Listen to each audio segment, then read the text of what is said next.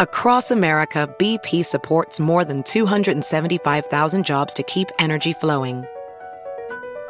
Jobs like building grid scale solar energy in Ohio and producing gas with fewer operational emissions in Texas. It's and, not or. See what doing both means for energy nationwide at bp.com slash investing in America. Speaking of fireworks, and these are the literal variety, uh, man, we saw a lot of fireworks last night in the city of Vancouver on Halloween. It sounded something like this. yeah. Listen to that. Holy smokes. That's fireworks in downtown Vancouver last night. Man, oh man, that sounds like Mardi Gras or New Year's Eve or something. And don't forget the fireworks are banned. They're banned in the city of Vancouver. Does that sound like they're banned? Oh man, imagine if they weren't banned. That'd be pretty wild. So we got a great uh, discussion coming up on that later on the show too. Get set to phone me on that. Okay, we got all that and lots more in the show today, but we start today with the crime spikes that we're seeing in some Vancouver neighborhoods. We've covered this a lot on the show. I've talked to a lot of residents and business owners in neighborhoods like the West End, Chinatown, Gastown, Granville Business District. A lot of them saying, man, when they see what's going on out there, the break-ins, the vandalism, the broken windows, they say it's the worst they've ever seen it. Vancouver Mayor Kennedy Stewart doesn't really agree with that assessment. Let's discuss that now with my guest, Vancouver City Councilor Sarah Kirby-Yung, and I'm very pleased to welcome her back to the show. Uh, Councilor, thanks a lot for coming on today. Good morning, Mike. Did you hear those fireworks last night? I did hear some fireworks. Yeah. What? What do you? What do you? Let me just. I know we're off topic a little bit, but let me give you. Let me ask you real quickly on that. Like fireworks are supposed to be banned in the city, but it, it sounded like Mardi Gras out there last night. Like, what do you think of that? Is that just not in? Are people just not following the rules, or is that a problem? Yeah, it's the first year uh, the fireworks ban for sale um, to the public and use by the public of fireworks came into effect on November 1st, just after Halloween last year. So this was the yeah. first one. I think it had an impact leading up to Halloween. We didn't see sort of that two or three weeks of sustained activity. I got we got lots of positive emails from people there, but we definitely saw it over Halloween weekend and especially last night. Um, I think there's more that can be done. We didn't see a lot of messaging out from either the city or the VPD reminding people about the rules. So um, it's the first year, but yeah, there's some work to be done. We definitely heard them last night. Okay, well, we'll talk more about that later on the show. My guest, Vancouver City Councilor Sarah Kirby-Yung. So, Councilor, let's talk about the uh, the crime that we're seeing out there. We've talked a lot about this on the show. And what are you hearing from your constituents in, in the city, especially in some of these neighborhoods that we focused on? You know, the West End, Gastown, Chinatown, uh, Granville. What do you think about what's going on out there? Do you think it's getting better or worse? I think it's getting worse. I have a very different point of view than the mayor. I think that the comments that he made with respect to looking at property crime or stats being down overall um, last year in 2020 um, were showed, I think, a real disregard and sort of a lack of empathy for what uh, victims of assault and what our small businesses are going through in the city. Um, when I look at the stats from the VPD comparing, and they're comparing to 2019 now, remembering that 2020 was a pandemic year, so life as we knew it shifted for everybody that year. What's really concerning is the amount of serious um, crimes that are up hate motivated incidents, serious assaults, things like violent uh, shoplifting, um, and also just a lot of break ins. So you can look at the stats overall and say, yes, they're down, but a lot of that is because, for example, theft from auto makes up 30% of all property crimes.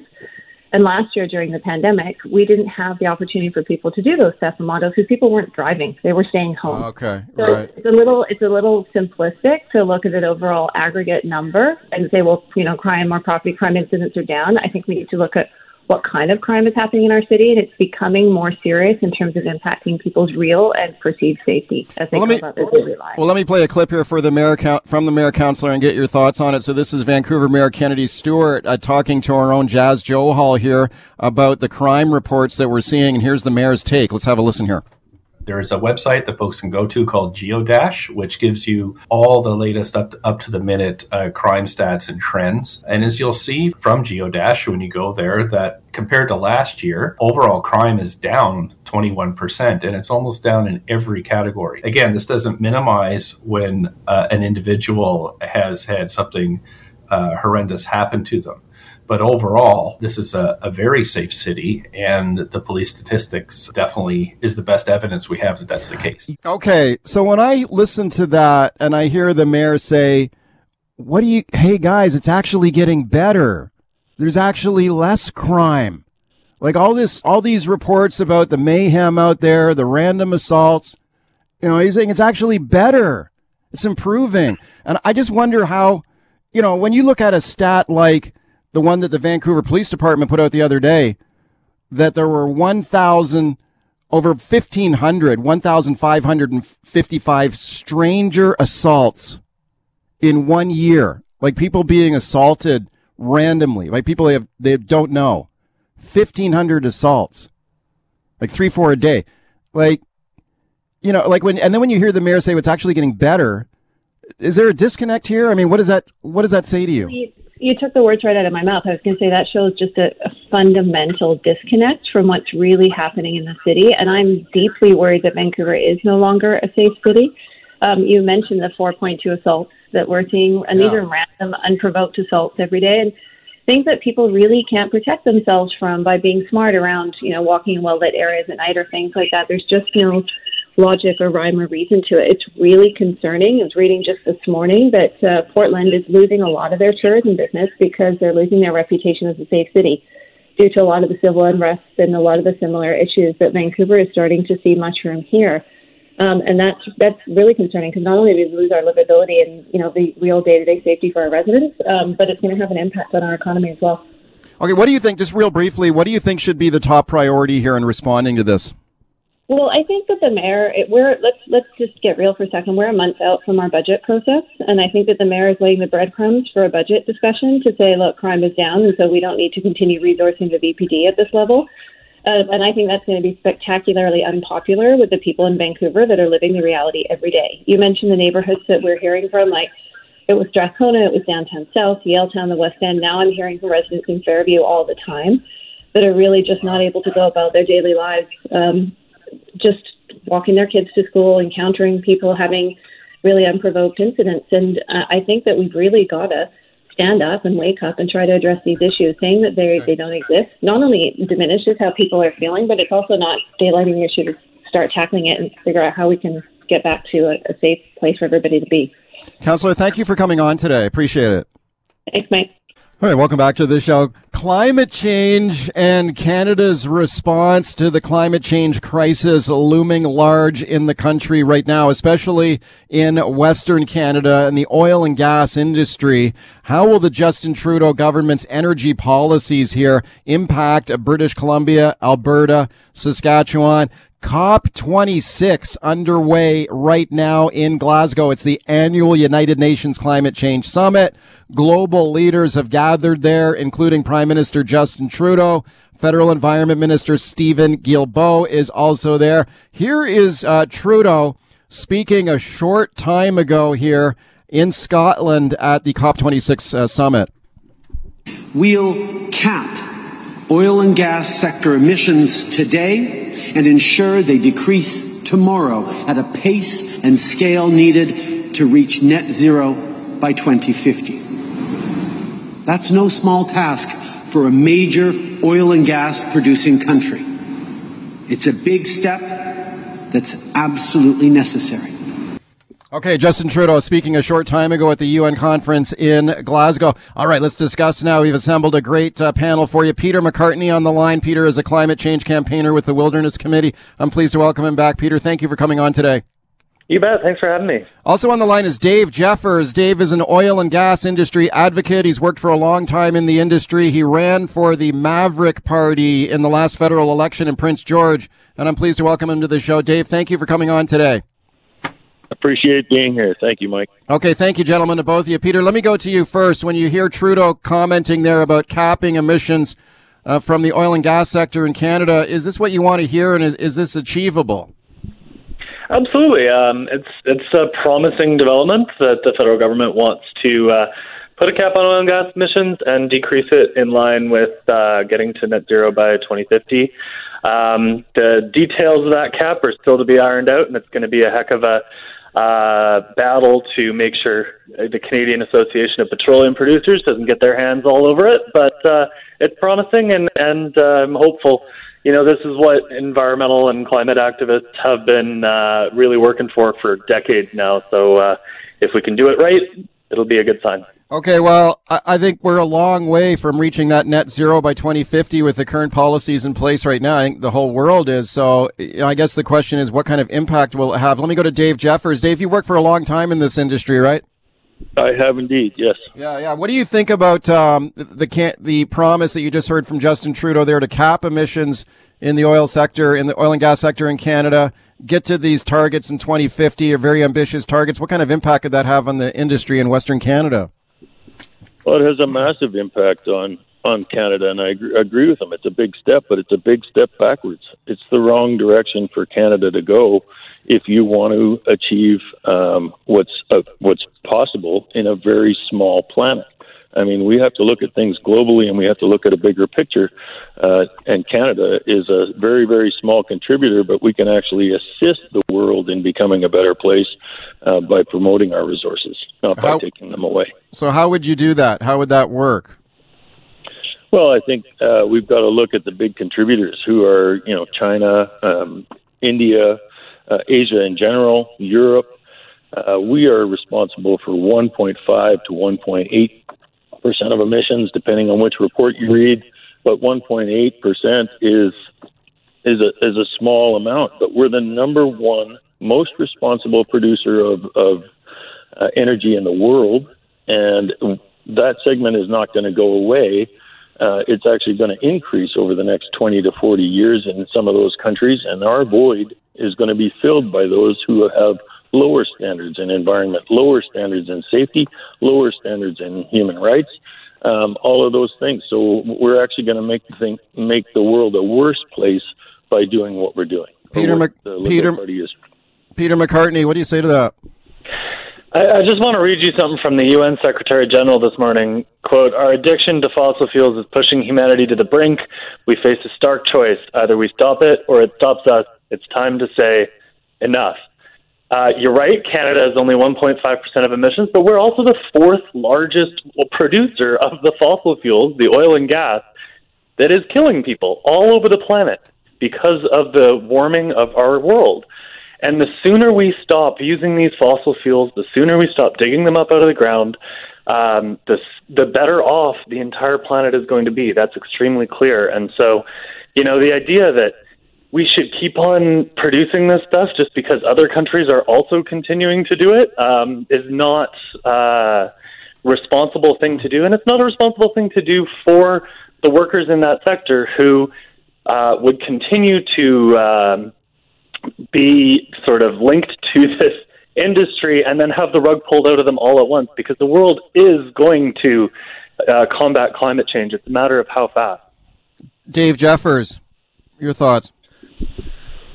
Um, using terminology like that is irresponsible. I mean, killing people, we're not killing people. In fact, we're saving lives in this industry. Um, the needles that were just used in order to uh, combat COVID, for example, I mean, those are those plastics. The, uh, the, the look around your your hospitals, look around everywhere that you've got. There is nothing that isn't touched by hydrocarbon. Hydrocarbon production is incredibly important can we do better? Absolutely, we can do better. And we should. And we should maintain the ability to be number one in the world in terms of responsible production. But using that kind of ter- terminology is just flat out irresponsible. Peter, what, you want to respond to that? 815 British Columbians died in a heat wave this summer with record temperatures. We were blowing temperature records down by, you know, six, seven, eight degrees. Um, so, yeah, this is a direct consequence of the carbon pollution that we are putting in the atmosphere from the burning of fossil fuels. And it's scientifically accurate to say that fossil fuels are killing people. Uh, and, you know, this is not a radical statement anymore. This is coming from the UN Secretary General now. We must sound a death knell for fossil fuels before they destroy our planet. Speaking about. Uh, I, I, agree, Peter. I, I do agree with that, Peter. Um, and by reducing Canada's contribution to the world, we're going to increase China and all of that irresponsible production. So we're going, we're taking a step the wrong way. Let me uh, go ahead, Peter. I have to say, like, by what measure is Canada the most responsible? We have some of the most emissions intensive oil in the world. Um, so, you know, when we throw out talking points from the oil and gas sector, it just, it, you know, it really doesn't actually reflect what uh, the world is talking about. And other oil producers are also working to reduce emissions. Nigeria has a better climate plan than Canada. Um, so we know just parroting the, the talking point that we have the most responsible oil in the world, I don't know what that means. Dave, Dave do you want to respond to that? Sure. Um, we are we are number one in the world. We also live in one of the harshest climates in the world. So, for me, example for an example, in Fort St. John in northern British Columbia, we're utilizing heat in our homes and our businesses and everything else to stay warm uh, eight months of the year. So it's a very harsh environment. So the standards are not the same. Nigeria does not contribute to the same standards we do because they don't need to heat their homes in the same capacity that we do. Now, one of the things that I, I think we struggle with in oil and gas is tooting our own horn, and it never gets portrayed in the public um, as for what we're doing. And today, today, on on right now, I'm in a lab coat in the lab. Um, we're working on reduction of use of fresh water for a very, very innovative oil and gas company, uh, Tourmaline and ARC Resources, and just to name a, a couple of them or whatever, they, these guys are on the cutting edge of technology when it comes to helping out the environment. They, we all struggle and strive every day to make improvements in our sector. Okay, guys, let me ask you your thoughts on uh, Canada's new Minister of the Environment. I thought this was a fascinating appointment by Justin Trudeau. Steven Guilbeault uh, the new environment minister, has a background in the environmental movement. He's been called by his critics as, as a radical, that he was a, a member of Greenpeace. He even climbed up, he climbed up the CN Tower one time as part of a Greenpeace uh, stunt. And I'm going to go back here. We'll go back 20 years here. This is Steven Guilbeault, the new environment minister, explaining why he was climbing the CN Tower uh, back in 2001. Have a listen. Greenpeace is climbing the world's tallest building today to tell the world not to be fooled by the Liberal government. As the talk on climate change starts, we want to tell the world that the Bush and Canadian administration are out to kill the Kyoto Protocol. Okay, so Peter McCartney, what do you think of Steven Guilbeault as the environment minister and uh, the criticism he's getting from, you know, people like uh, Alberta Premier Jason Kenney, Erin O'Toole, the conservative leader. This guy's a radical. He's going to drive Canadians apart. What do you think of him? I mean, I think he's a great choice for environment minister. I know that uh, it doesn't mean that people in the movement will let up on him. Uh, obviously, if you uh, if you're the environment minister of a government, your your views are not radical. And I think what's happened here is that what would have been considered radical 20 years ago is now conventional wisdom um, that we have to do and and make some real transformative change in our society to combat the climate crisis. So um, I think it's a good choice. Okay, Dave, your thoughts, and then we'll take a break and some phone calls here. Your thoughts on the new Environment Minister, Steven Guilbeault. I think it's a it's a very radical choice, and it's a eco zealot, eco warrior, eco terrorist, whatever you want to call it. This is not normal behavior, climbing over a thousand feet on the CN Tower um, to to protest Canada's involvement um, yeah, it's a very, very bad choice. We will be committed to working with Albertans, to working with people in the energy sector across the country as we build the kind of future everyone wants for their kids and grandkids. Okay, it's uh, Justin Trudeau there after his recent appointment of his new cabinet, including Steven Guilbeault, a former Greenpeace advocate and activist. He's now the Minister of the Environment. Uh, some hailing this appointment, others are worried about it. What a great panel we've got for you, Dave Jeffers and Peter McCartney. Let's go to your phone calls here now. Brent in uh, Delta. Hi, Brent. Uh, good morning, Mike. I had a question around EVs and uh, we all see the you know them plugged in at, at charging stations. That's wonderful, but I don't think we have a, a complete handle on the cost of producing that energy. Uh, I believe a lot of the battery um, uh, preparation is done uh, with coal resources, and as well as we never really know what the cost of the uh, disposal of those batteries is. And I think there's a much higher uh, environmental impact with EVs than we're actually told about. Thank you. Okay, Pete, thanks for the call. Peter McCartney, what are your thoughts on that? Electric vehicles, are they as green as they're made out to be? Yeah, I mean, there's no doubt that electric vehicles have a lot less carbon emissions associated with them than like a, a gas vehicle. But yeah, there are environmental impacts, and it's one of the reasons that we need to. The answer is not to just give everyone an EV. Uh, we really need to be focusing on public transit, uh, cycling, walking, making com- complete communities where it makes sense to do that, um, and and to try and reduce the amount of vehicles on the road, not just uh, the amount of gas-powered vehicles. Dave Jeffers, do you have any thoughts on that?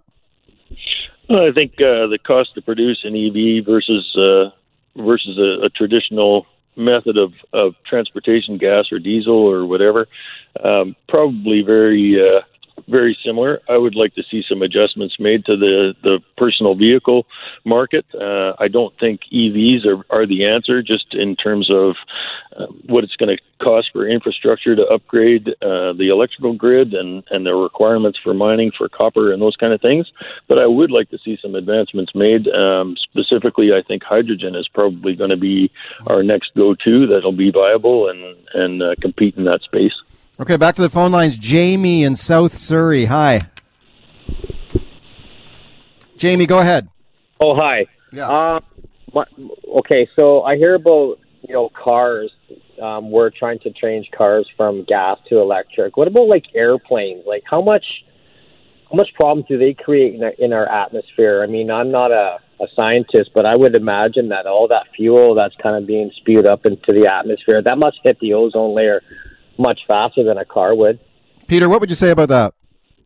Yeah, I mean, airplanes, there's no doubt, are a massive contributor to global warming, um, and one of the hardest to electrify, unfortunately, because uh, you know you can't put a real heavy battery in an airplane and fly it across the Pacific. Um, but you know, Harbour Air here in uh, along the Salish Sea from Vancouver to Victoria, they're electrifying their flights, and that's actually one of the few uses I think hydrogen is really good for because it's a it's a very energy dense fuel.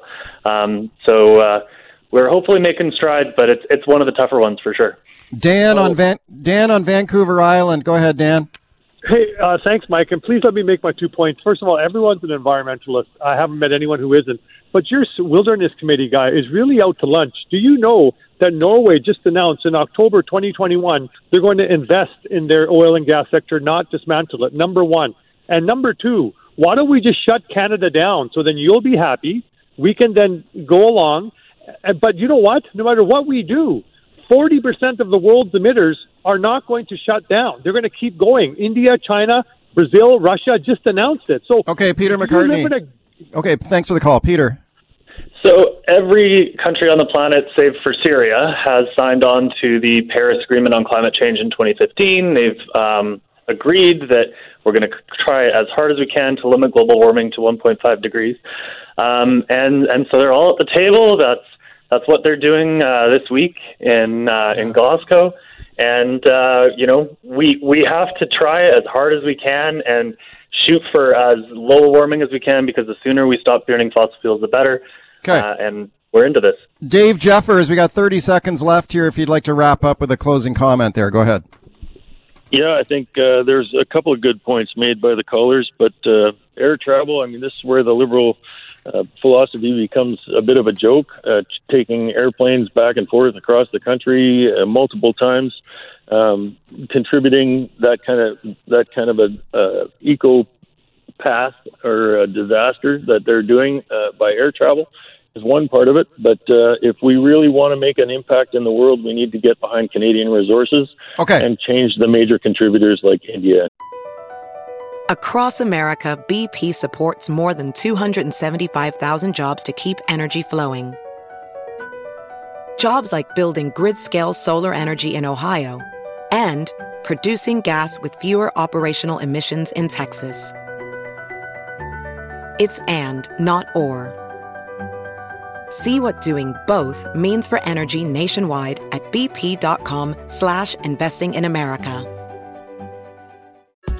We got another day of NBA action. And with FanDuel, every night is a watch party. So it's time for your FanDuel crew to make their bets. So, what's the move tonight, gang? You know that new customers who bet $5 get $200 back in bonus bets if you win. We're heating up, fam! Bet all the stars with all your friends and make every moment more only on FanDuel. New customers bet $5, get $200 back in bonus bets if you win. Make every moment more with FanDuel.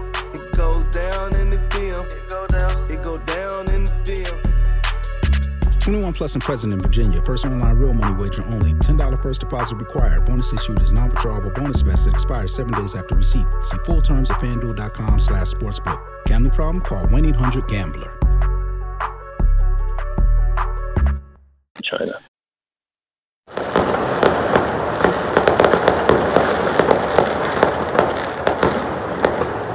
That's Van Vancouver last night. Have a listen to that.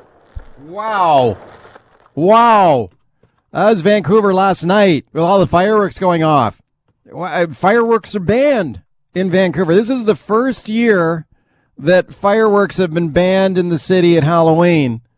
Man, oh man, you wouldn't have known it there last night. It sounded uh, pretty wild. If you take a look at uh, some of the videos that posted online across social media, and there was tons of fireworks going off in Vancouver, not just Vancouver, but it seems like every municipality in Metro Vancouver, there was lots of fireworks happening and fireworks are banned in a lot of these cities. I mean, if you go down the list right now, fireworks are banned in Vancouver, Richmond, Delta, Surrey, Langley, Coquitlam, Port Coquitlam, Pitt Meadows, Maple Ridge, Abbotsford. They've all banned fireworks due to danger, injuries, property damage, costs. Man, you you wouldn't have known it last night. Imagine if there was no ban. Wow, that was pretty wild. Okay, let's discuss it now with my guest, Alim Kanji. Alim is with the Canadian National Fireworks Association. He's the Director of Government Relations there. Alim, thanks a lot for coming on today. Hey, great to be on your show. Alim, is this um is this something that we're seeing more and more municipalities do across Canada that they're banning fireworks, or does it seem to be more a BC thing, or is that happening everywhere? You know what we're seeing, and maybe I can take a step back and just let your listeners know who the Canadian National Fireworks Association is. Sure. Um, we we work with municipalities uh, right from uh, west uh, to east across this country, uh, representing over 3,000 members that manufacture, that distribute, uh, and uh, that that uh, uh, sell at a retail level fireworks. We also work very very closely with regulators across the country, and we have had some great successes in working with communities across the country to to promote the safe sale and use of fireworks uh, in communities. Let's keep in mind one thing, Mike. Fireworks are a legal product, uh, legal and regulated by our federal and provincial government. Some 3,000 products in total. And while you listed, um, you know, a set of cities where uh, there are bans, let's keep in mind at the end of the day, people have choices. They can buy these online. They can buy them from neighboring communities where they are allowed. Um, and when you talk about uh, bans, I think Councillor Melissa De Genova stated it best in a tweet last night that she put out, and that is very simple. Why approve a bylaw but not have enforcement? You know, she, she talked about the, the fact that her pumpkin has more teeth than her own municipal bylaw. And I think she hit it right on the head. She hit it right on the head. This is a, a bylaw that uh, that is not enforceable. We heard earlier on your program, Mike, the sergeant of the Vancouver Police Force, that said we have no time and resources to patrol. Right. In quotes, those are his words, not mine. So we need to look at how we can work better with communities to ensure that the rules are, are understood, that the laws are respected, um, and, and, and, and look at progressive solutions um, to, to work together with communities. Okay, but do you think that fireworks should be banned, or do you think that there is space for people to use them responsibly and have fun without people getting injured or disturbing entire neighborhoods? Like, is there a way for fireworks to be used safely for people to have fun with them? Absolutely, and and this happens in communities across this country, across this continent, and quite frankly, across the world. Um, it is a safe product. Um, I, I want to come back to, to, to the City of Vancouver's bylaw. And, Sure. and, and this is an important point because when this was put forward, there was no public consultation. And by the way, that includes no consultation with any First Nation community uh, in the city. Uh, that is something that, of course, Vancouver uh, has made attempts to include and be inclusive of. Uh, and, and the entire city's rights have been taken away to, um, to use uh, fireworks. There was no public consultation in this entire process, led by Councillor Pete Fry's motion to ban fireworks in the city. And our, our thinking here is that we are calling for, as we've done in other cities, let's reopen this issue. Okay, let's look at a way uh, to engage. Let's look at a way to have uh, what we're calling a fireworks summit to discuss some very viable solutions. Because at the end of the day, as as Councillor De Genova mentioned, a bylaw without enforcement is is is not uh, useful. It's not in the city's best interest, and quite frankly, people are still going to continue to buy them, whether that's from Amazon, whether that's from another website, whether that's from a neighboring community. They're still going to be used, um, and we have a very progressive vendor certification and employee training program uh, that that helps communities. We work with fire departments, we work with communities to ensure that people understand the right ways to use what is a safe and a legal product. Okay, well, speaking of fire departments, let me play a clip here for you, Alima, and get your thoughts. So this is Jonathan Gormick. He's a former captain with Vancouver Fire and Rescue Services, and he's explaining here why the Vancouver Fire Department uh, endorsed and supported a fireworks ban in the city. He thinks it's important. Have a listen, then I'll get your thoughts. We've had the permitting uh, process in place since about 2007, and we certainly have seen a drop in the number of injuries and the amount of uh, fire damage caused by fireworks over the Halloween week. But it's not significant enough, and we can't continue to literally permit uh, a product that we know is going to lead to uh, significant property damage and a significant number of injuries every year. Moving to a complete ban will obviously save a lot of money for the city on the front end because we won't have to implement the permitting system, but it'll uh, actually aid enforcement because there won't be legal fireworks. Anyone who's in possession or using them at any time will be doing so unlawfully. Okay, okay well, you know, there, I saw. I, go ahead, go ahead, Aleem. Uh, he's absolutely right. People will use them unlawfully, Yeah. uh, and and and therein lies the point. This is not enforceable. It, it, you cannot you, you, you, you cannot enforce this, and, and, and this is why the industry uh, uh, is is accepting responsibility. We would like to work together with the local bylaw enforcement folks, the local fire department, um, and and other uh, uh, interested parties to make sure that this is a, a process and a program that um, is administered fairly. Uh, that that right at the point of sale, uh, as we have in our vendor certification and employee training program, the rules are made very clear right on the point of sale. Um, you, you can't you can't utilize enforcement because, as was just shared in your clip, the problem is not going to go away, and banning the product will not uh, uh, create viable solutions to this uh, to this issue. All right, welcome back to the show. What did you think of that first Halloween in Vancouver with a fireworks ban? Didn't seem to be much of a ban uh, in effect last night. Lots of fireworks going off. My guest is Aleem Kanji, Canadian National Fireworks Association.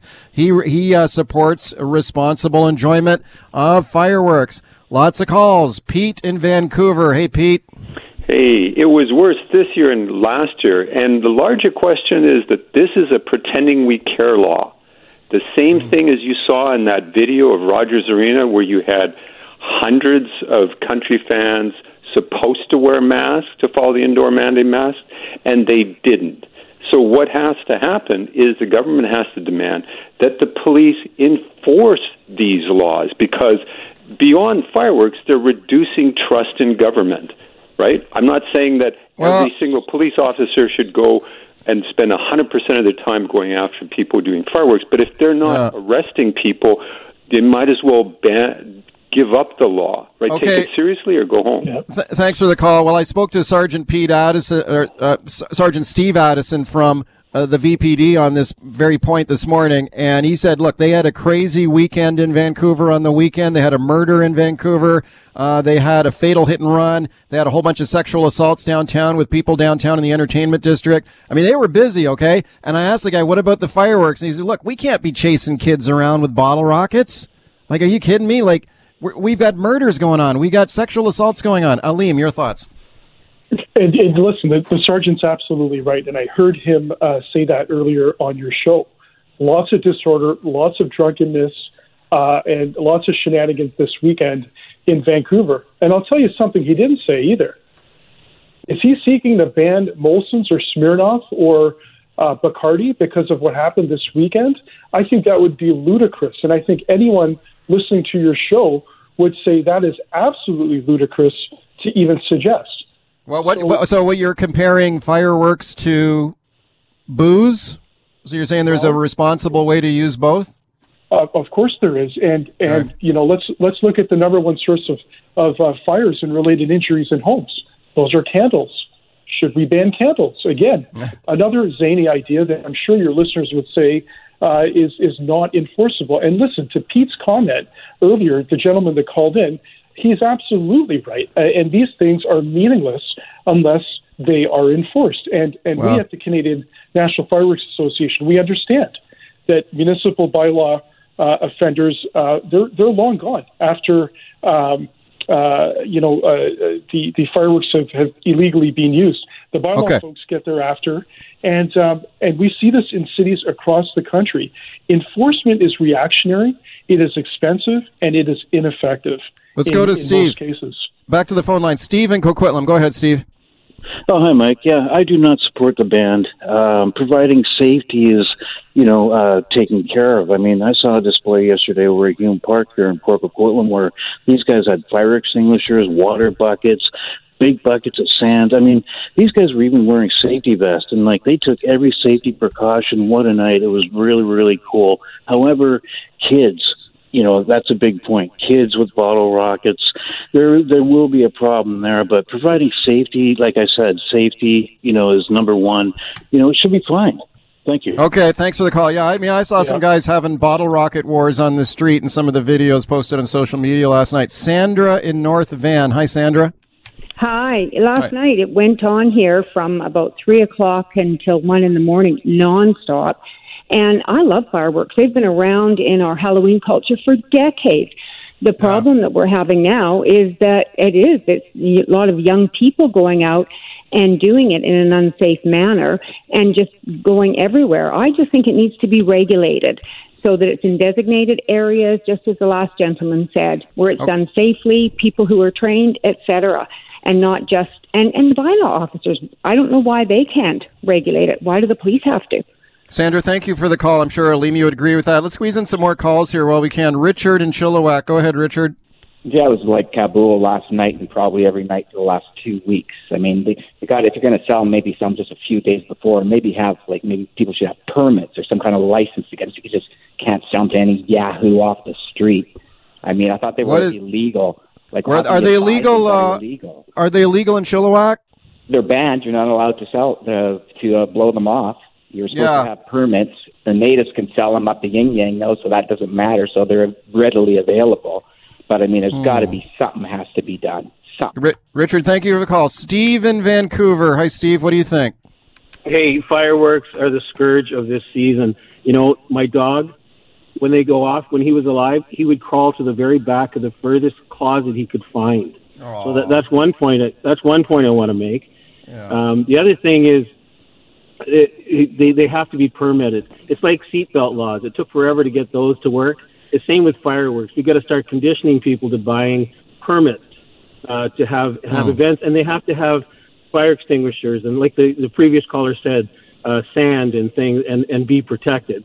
And as long as that doesn't happen, And oh, oh, by the way, I guess the police don't have enough time. I, I don't get it. The mayor says that the crime rate is down 21%. yeah. Come on, Yeah, they, they I got know. time to go out and arrest these guys for doing fireworks. Yeah, yeah, right. Like the mayor said, the ma- it's getting better, by the way, the crime rate, according to the mayor. Let's squeeze in one more. Doug in Surrey. Doug, you got 30 seconds. Go ahead. Mike, it's like everything else. We're a half a mile from the nerve center over here where Doug McCallum is trying to put his uh, private police force in place. The RCMP can't cover it, but around here the other night, over in Holland Park, somewhere west of me, over by Delta, it sounded like a bloody military maneuver. You think they were shooting the guns of Navarone. Okay, Doug, thank you for the call.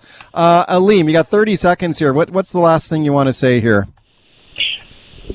Go ahead. There is there is also I want to cover this off because there's obviously a lot of passionate callers that, that have called in. There's also a cultural significance in using fireworks, and we know this because of the the strong South Asian and Chinese populations around Diwali and Chinese New Year. We haven't even begun to talk about that. I No. would like to leave on on this point, and that is is is is really simple. Um, you know, Make it quick. You got 10 seconds. Go ahead.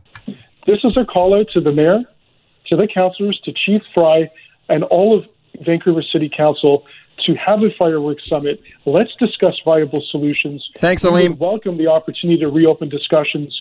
Thank you, about thank you, Aleem. Thank you, Aleem. Got to end it there, man. Thanks for thanks for coming on. Really appreciate it. Aleem Kanji, Canadian National Fireworks Associations. Thanks for all your calls today.